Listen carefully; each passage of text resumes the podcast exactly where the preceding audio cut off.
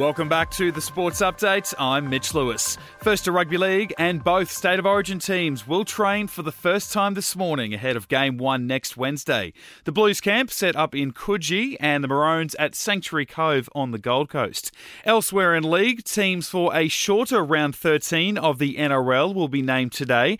With eight teams on a bye, just four games will play this weekend. Also, former Sharks coach John Morris's name is already being linked to a job that isn't even available yet. Following their huge second half loss to the Rabbitohs over the weekend, talks of the Wests Tigers once again holding reviews that puts coach Michael Maguire's role at risk.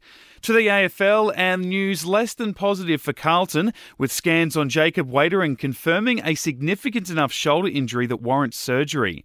The Blues defender will go under the knife and is expected to miss six weeks of footy. Elsewhere, Sydney will challenge Lance Franklin's one match suspension for striking at the tribunal tonight, while Essendon President Paul Brasher has announced the entire football department is under review after a poor start to the AFL season that's seen just two wins from 11 starts.